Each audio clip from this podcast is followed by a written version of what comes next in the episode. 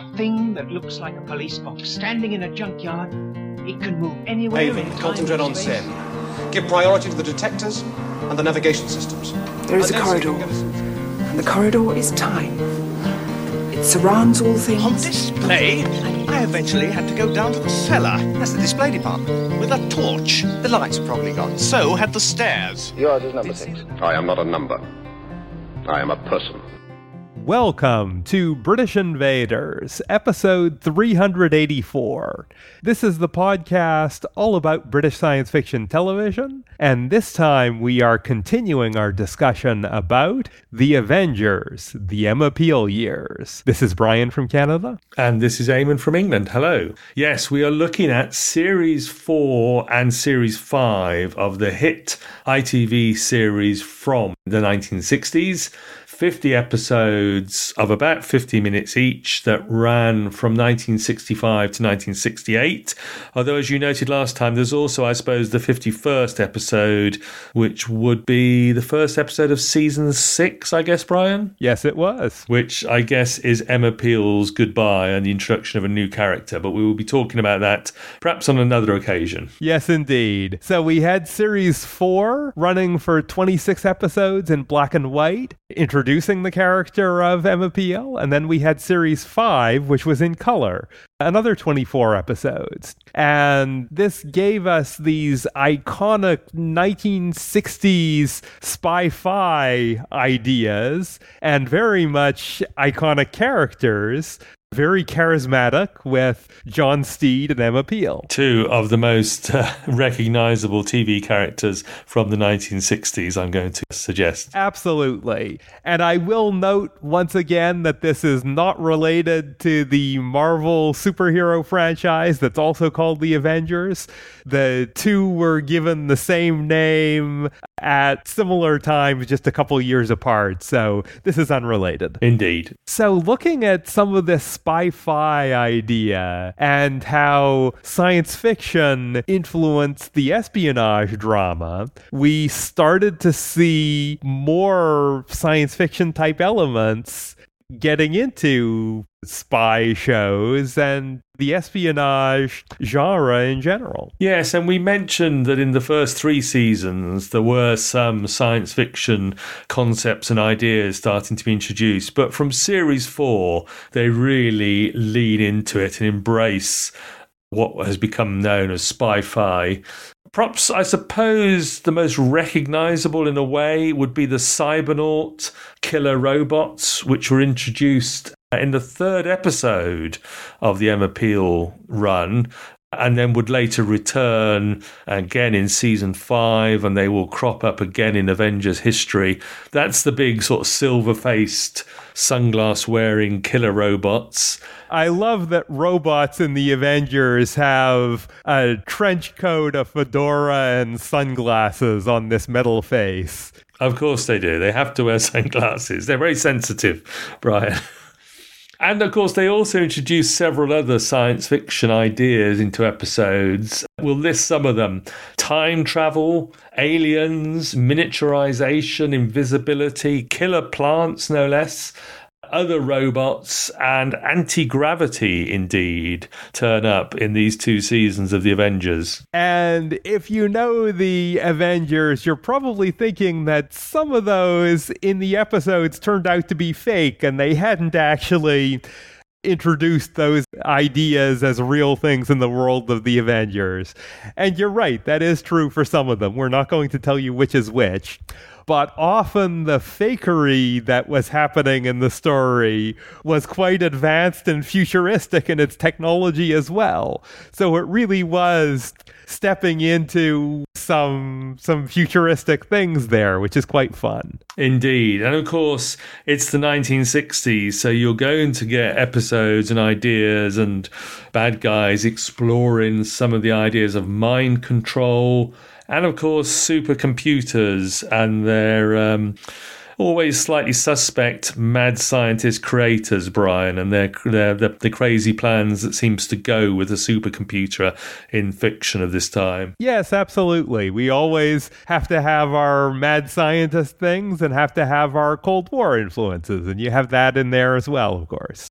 But this mixture of spy-fi and the sort of maybe exaggerated personas of the two main characters as, as Steed and Peel, and also the sort of stylized look with the visuals, the design, the cars, and certainly the clothing it made this very stylized show that would become quite an iconic series and be even more successful than it was in the early 60s. Indeed, absolutely. I mean, you know, this is definitive Steed and Peel's definitive Avengers, it is almost instantly recognizable, I think. Yes, absolutely. We have Steed with his suits and hats, usually the bowler, as we mentioned before, the umbrella that has a sword concealed in it, as well as various other things. And he drives this distinctive, very sort of early automobile look Bentley car. Yes, John Steed's distinctive Bentley, the open top sort of roadster car, I guess you'd say, Brian. And of course, the umbrella and its sword and its weapons reminds me of the fact that you pointed out last time, which of course is that John Steed, as an agent, does not carry a gun. Although he does pick them up and use them occasionally, he would, does not carry a gun. And this was a, a Patrick Macnee thing, I believe. Yes, and especially in the early years of the Avengers. So before Emma Peel was introduced, they tended to avoid having the main characters using guns and especially having them carry guns. And in part, that was because Patrick Macnee and also Ian Hendry, who was in the first season of The Avengers, they had served in World War II. And Honor Blackman had volunteered as a motorcycle courier in World War II. So, with those war connections, they were keen to avoid the guns. Well, we've moved away from that somewhat by the time we're into the Emma Peel era. Yes, indeed. And, and of course, you mentioned Emma Peel. She's the other half of this iconic duo. And just as John Steed had his distinctive Bentley, she drove rather very smart Lotus Elan convertible sports cars. And of course, she had those slinky cat suits, the 1960s mini dresses, which particularly when we switch to the color era just become so iconic in themselves almost as much or if not more than Honor Blackman's leather outfits. Yes, and I love the fact that, you know, in classic shows, you very often had a cool car, often a sports car that the main character would drive.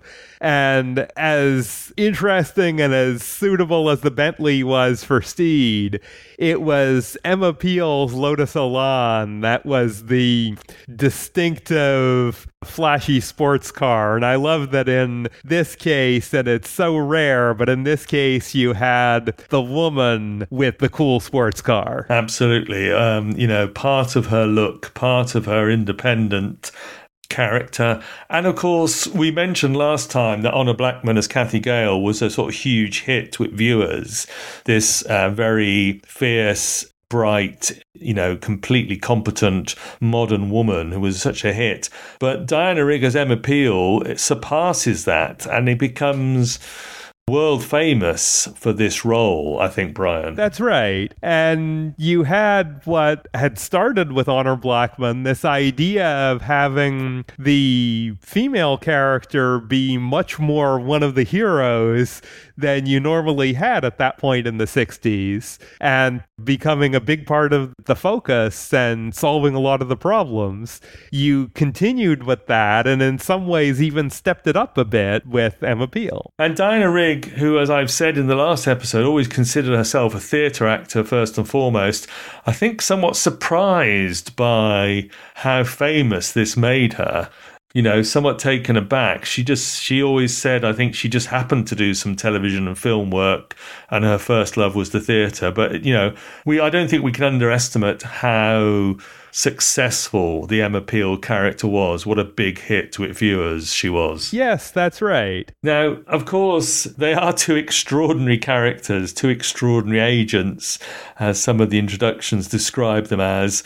And Brian Clemens, the producer and writer, has noted that often they were so sort of distinctive and, might we say, slightly exaggerated that they didn't really work if mixed in with ordinary people. And this show becomes a sort of heightened sense of reality that's developed, particularly in these two seasons, I think, Brian. Yes, we get the idea of what's informally called Avengers Land, where you have this world that has these science fictional elements to it, where you have the cybernauts as something that are that are out there in the 1960s, and you have you know, things where someone can wear something that allows him to zap people with electricity and all all of these strange and out there things. But you also had lots of characters that were exaggerated and strange and a little different. And that gives you this sort of Avengers land kind of feel. And it's quite fun. It makes it a little different from most other things that are out there. It does indeed. It's very distinctive. It's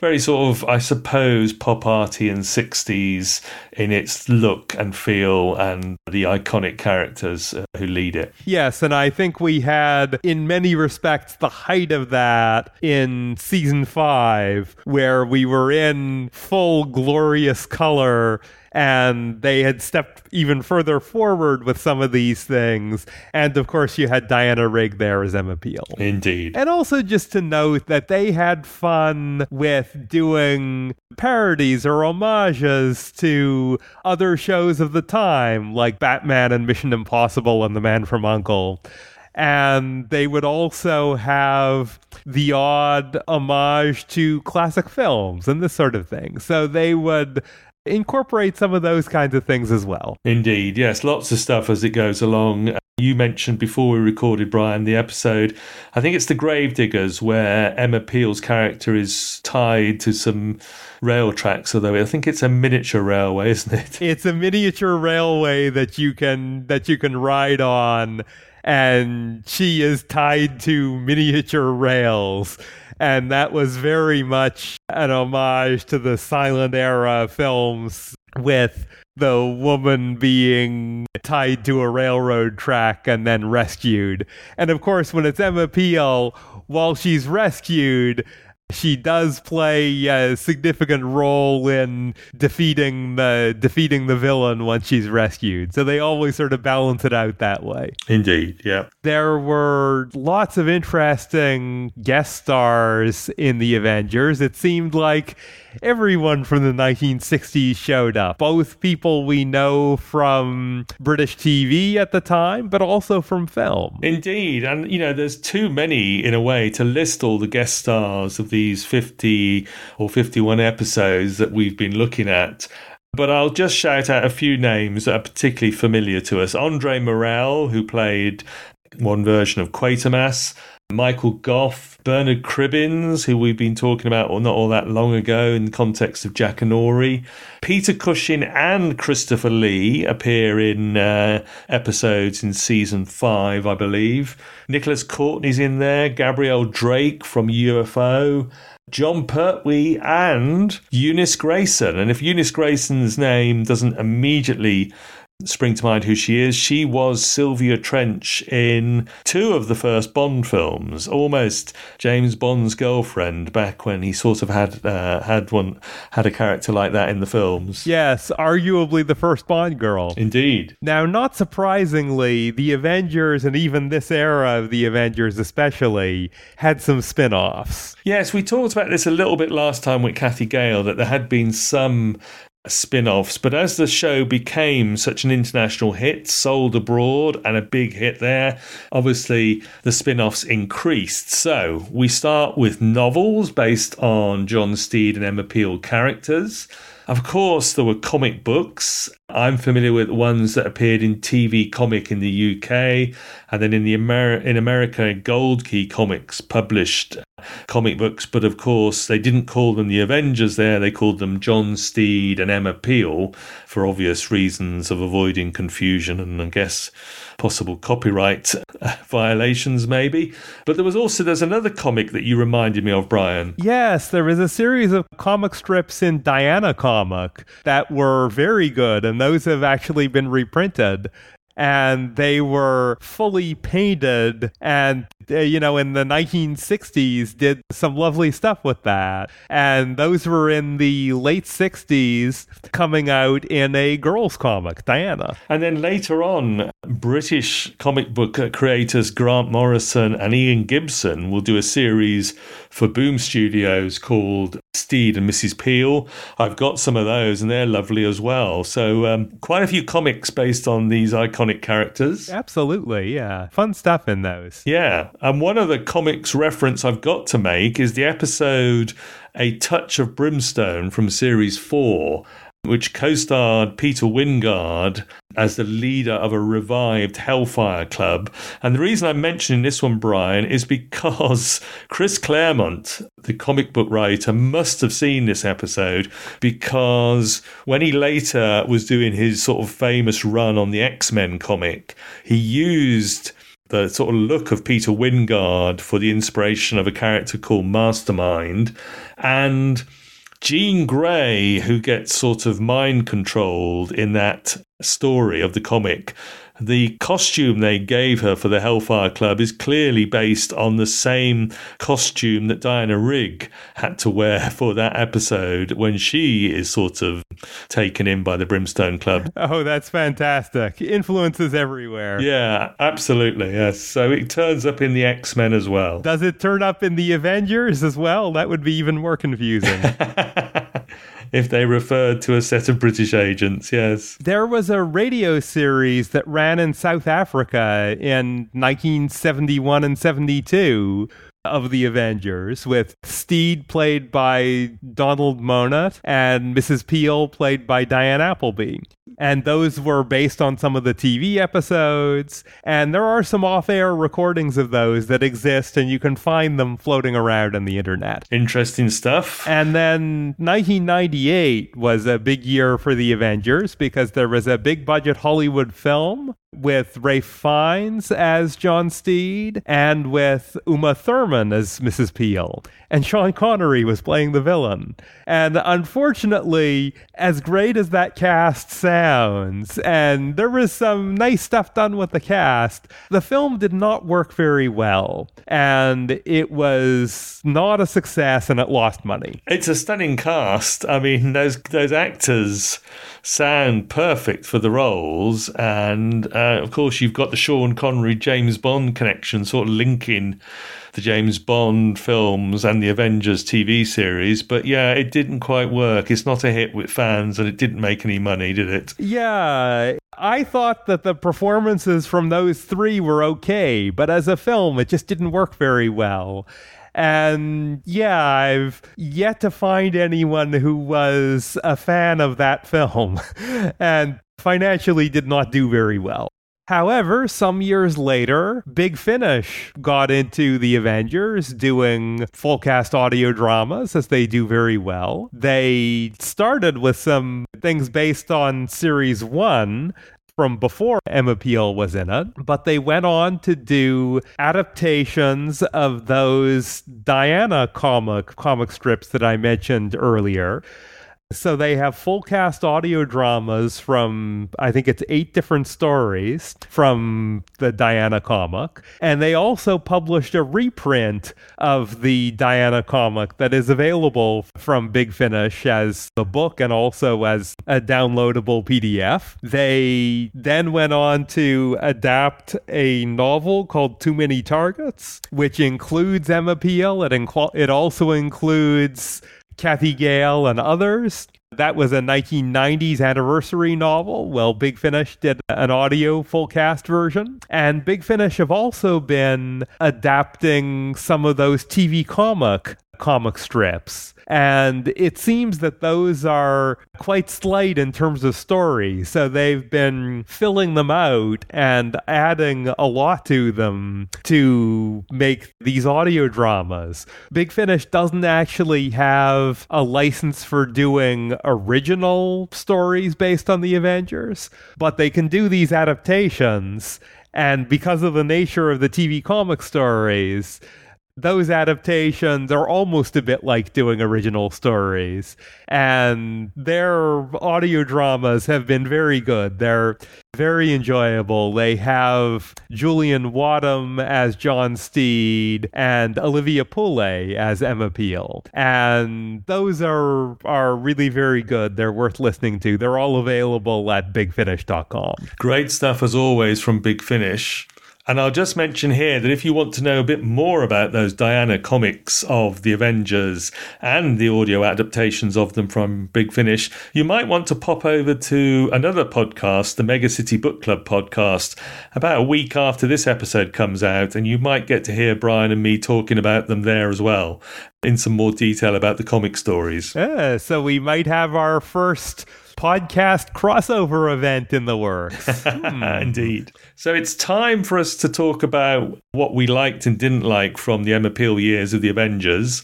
Brian, I'm going to start you off. I'm guessing we're going to have quite a lot to say in the pros col- column of what we did like about this series. How would you start us off? Well, as far as what I liked about it, almost everything is uh, a starting point for it. It's a wonderful show, and this is my favorite era. I will say to start with that the performances from Patrick Macnee and Diana Rigg are wonderful. And those characters, the chemistry between them, just the performances in general. I think the performances in the Avengers are almost always good, but the performances from the two of them throughout these two series are fantastic. They're just wonderful. Indeed, absolutely iconic characters and two superb actors and their on screen chemistry, the witty rapport and banter between them is just delightful. Yeah, you cannot get really any better than John Steed and Emma Peel era of the Avengers. And while we're talking performances, so many great guest stars. Pretty much every face you can think of from 1960s British television is going to turn up at some point during the run. Any particular standout sort of guest stars for you, Brian? Well, I always enjoy seeing Philip Madoc show up, and he was very good when he did. I also thought Michael Gough was very good when paired with the Cybernauts. And of course, the other person who was paired with the Cybernauts was Peter Cushing.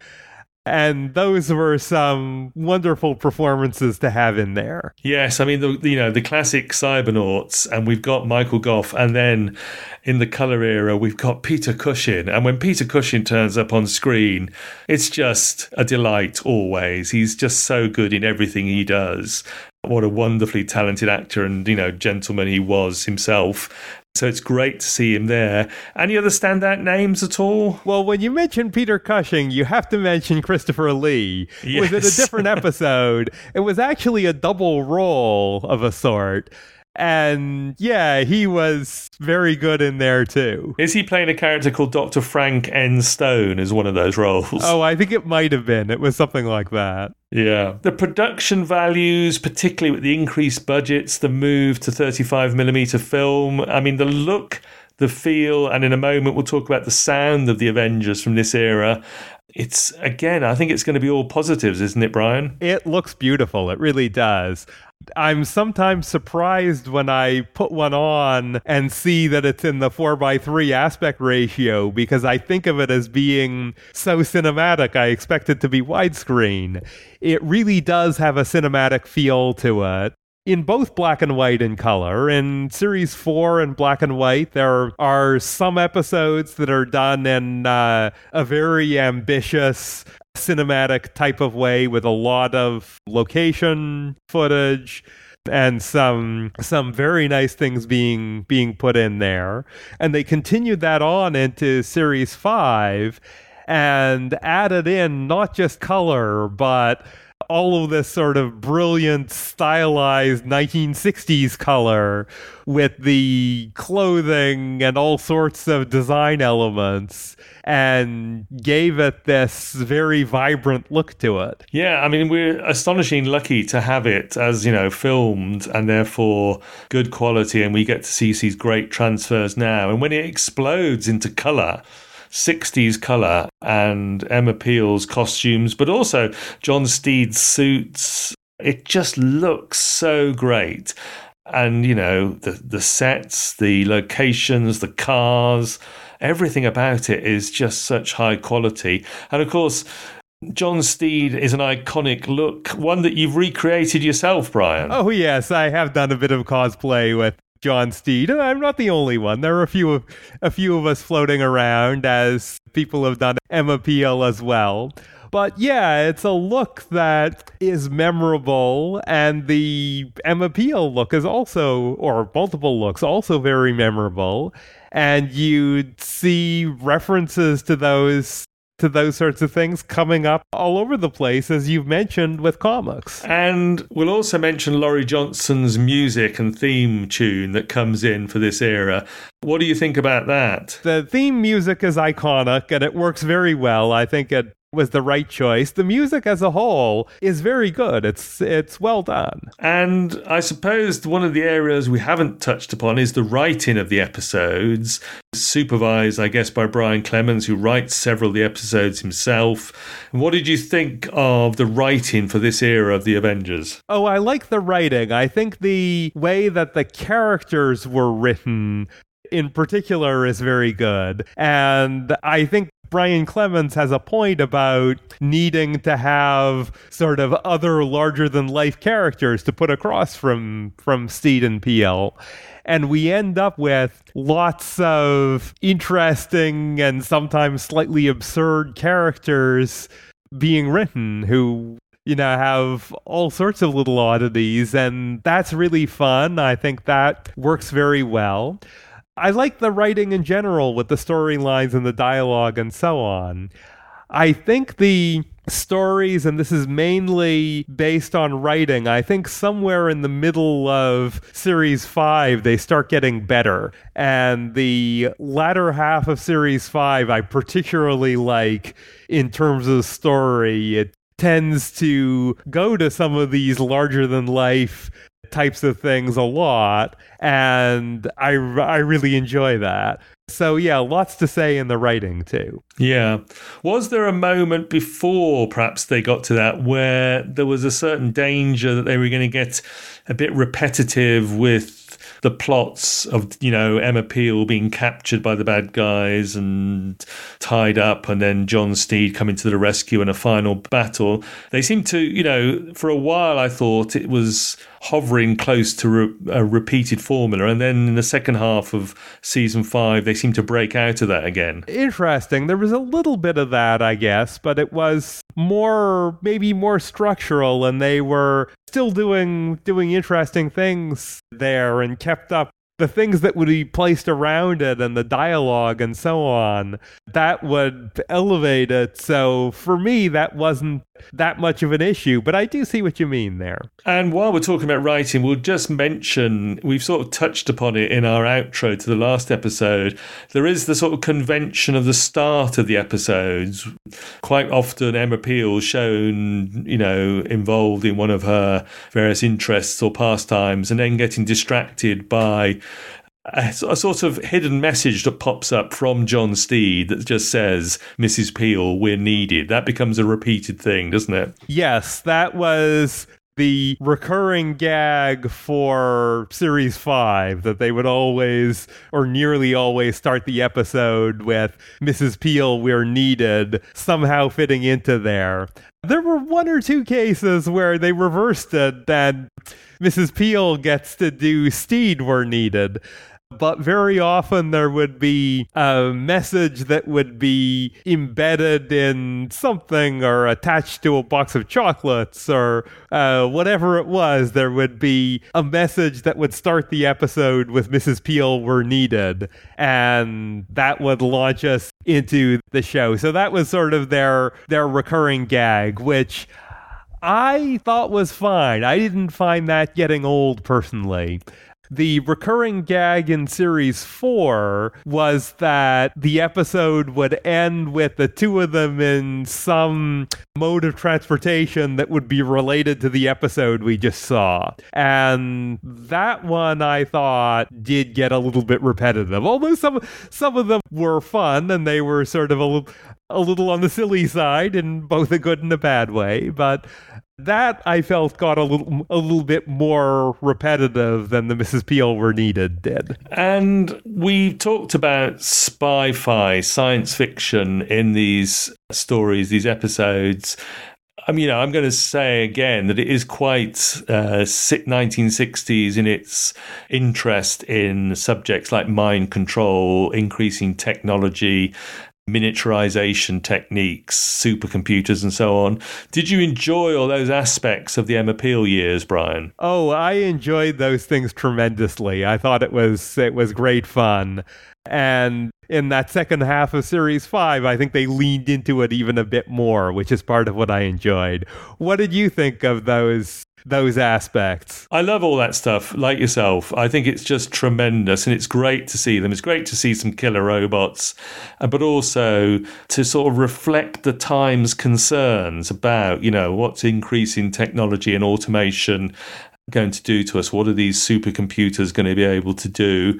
And of course, that 60s sort of slightly paranoid concern about mind control all the time. So, yeah, I love all that. I love that when it comes up in the shows we cover, Brian. It's just so fascinating. And it's here done with that sort of uh, knowing charm, that slightly quirky nature that you associate with Steed and Mrs. Peel as well, and this era. So, you know, it's top television, isn't it? Yeah, they get into some Cold War references and the ideas of what the other side is doing and sort of you know, the other side knows what we're doing. We know what the other side is doing, and the sort of interactions with Eastern Bloc espionage players. What did you think of those little things that were tipped in there? Oh, I love all that stuff as well. Yes, I mean, I think it's great. And you also get you get that sort of spy fiction espionage stuff where there's a certain knowing uh, awareness of what the other side is up to, and they seem to, you know, some of the other agents that they come up against know them, and vice versa. That I suppose that famous idea of James Bond can go into a bar anywhere in the world, and people will know what he's going to drink. But it's I saw elements of that here as well, and I do like all that stuff. Okay, very good. So, what about the negative side? What about things that you didn't enjoy as much in this era of the Avengers? Well, I think it's going to be a bit like yourself, Brian, I, I can't really find much in the negative column for this era of the Avengers. I did notice that one of the things that impressed me so much about Honor Blackman playing Cathy Gale was the fact that she was doing all the rough and tumble and the fights and the stunts on the studio floor with the stunt uh, performers, which was why, of course, she had to wear those leather outfits. Here, I did notice at times that the fights become a bit more stylized. The stunt doubles are a bit more obvious at times. And I sort of had a slight nostalgia for that rough and tumble of the first three series. So I didn't notice that. I don't know if that stood out to you at all. It didn't stand out to me quite as much, but I did notice that it's not quite the same as the you know doing the the judo fights that they did earlier it was as you say a bit more stylized i found that there were some stereotypes in there that were very much of their time that were and this is in part because Mrs. Peel is so progressive as a as a character and the show is progressive in in lots of ways. It makes some of the fairly typical things that were in there stand out a bit. When we do have some of those Eastern Bloc agents show up with some Russian characters. Some of the stereotypes are a little bit uncomfortable, where, you know, they're bad Russian accents and they're sort of portrayed as being sort of kind of goofy and a little bit foolish. So there were some things there that in comparison to how good so many elements of it can be, some of those things were a little bit disappointing in comparison. Yes, I mean it. You know, it is as you say of its time, and some of it stands out for for those reasons. I was watching the Peter Cushing episode earlier today, and you know, as sort of forceful and uh, capable and competent the character Mrs. Peel is, there was a secretary character in that episode who's rather the sort of stereotypical dumb blonde, which seemed unfortunate when up against a character so well, you know, characterized as, as Mrs. Peel. So there is some of that. I should also mention that while I'm on that subject, of course, Diana Rigg did discover while she was making the series that she wasn't being paid as much as other members of the cast and crew, and she campaigned for, and I believe she got pay equality with Patrick Macnee, which I believe he supported her on as well. So there was some offstage equality and emancipation at the same time, I think, Brian. Oh, that's interesting. Yeah, I understand that Macnee really was very supportive of his co stars and a good person to, to work with. There definitely were some female characters other than Emma Peel who were portrayed with some sexism. I think it's a little better than we would sometimes see in the 60s, but it's definitely there. And that's Yes, the episode that had the road race had a female character in it who was sometimes portrayed pretty well, but had her moments that were veering into that dumb blonde territory as well. So, yeah, we did have a few of those issues with national stereotypes and sexist stereotypes and so on. And I think part of the reason that we're noticing that is because in other areas, especially with Emma Peel, it's pretty good. It is indeed. I think, yeah, Emma Peel and Cathy Gale both, you know, um, making these memorable characters on screen. And I think probably making the, you know, the characters and the actresses making the producers of the show and the writers of the show just generally do better. So, you know, yeah, there's lots of good stuff that came out of it. I don't suppose we've got much else to say in the negatives, have we, Brian? Not really. I did notice that the music, which was wonderful, that they reused a lot of cues as incidental music. And this is a perfectly typical practice. And it's just because, with the look of it, I'm comparing this to films of the era. So I'm noticing that things being being reused a little bit. So that's a little bit unfair to point out. But yeah, really there's very little on the the negative side to do with this. So we're moving towards our recommendations of these uh, series 4 and series 5 of the Avengers, the Mrs. Peel years. Brian, how would you like to start us off? What are you going to say to our listeners? Okay, I don't think this will be a big surprise. I absolutely recommend the Avengers the entire run of it, but if you're only getting part of it, then this era with Emma Peel is, I think, the most iconic, the one that's most remembered at this point, and it is my favorite. There's some wonderful stuff in here. We mentioned last time that there were these DVD and Blu ray releases out at quite good prices, especially in the US. And the Blu ray looks wonderful. It's some of the best looking in terms of video quality and audio quality of 1960s television that you're likely to see. I can't think of anything that looks as good on a Blu ray transfer from British television. So, yes, absolutely recommended wonderful stuff worth watching, worth rewatching if it's been a while since you've seen it. Yes, it's going to be double thumbs up on British Invaders because it's absolutely spectacular to look at. The performances are great, it sounds great. I think we're so lucky to have such high quality surviving footage. And yeah, if you've particularly if you've got the BritBox subscription, you can watch them here streaming, but they're fairly easy to get hold of here in the UK as well. So it's a double recommendation for the Avengers, the Emma Peel years. And if you're just going to pick out a few episodes, the color episodes are just wonderful, Brian. Yes, absolutely.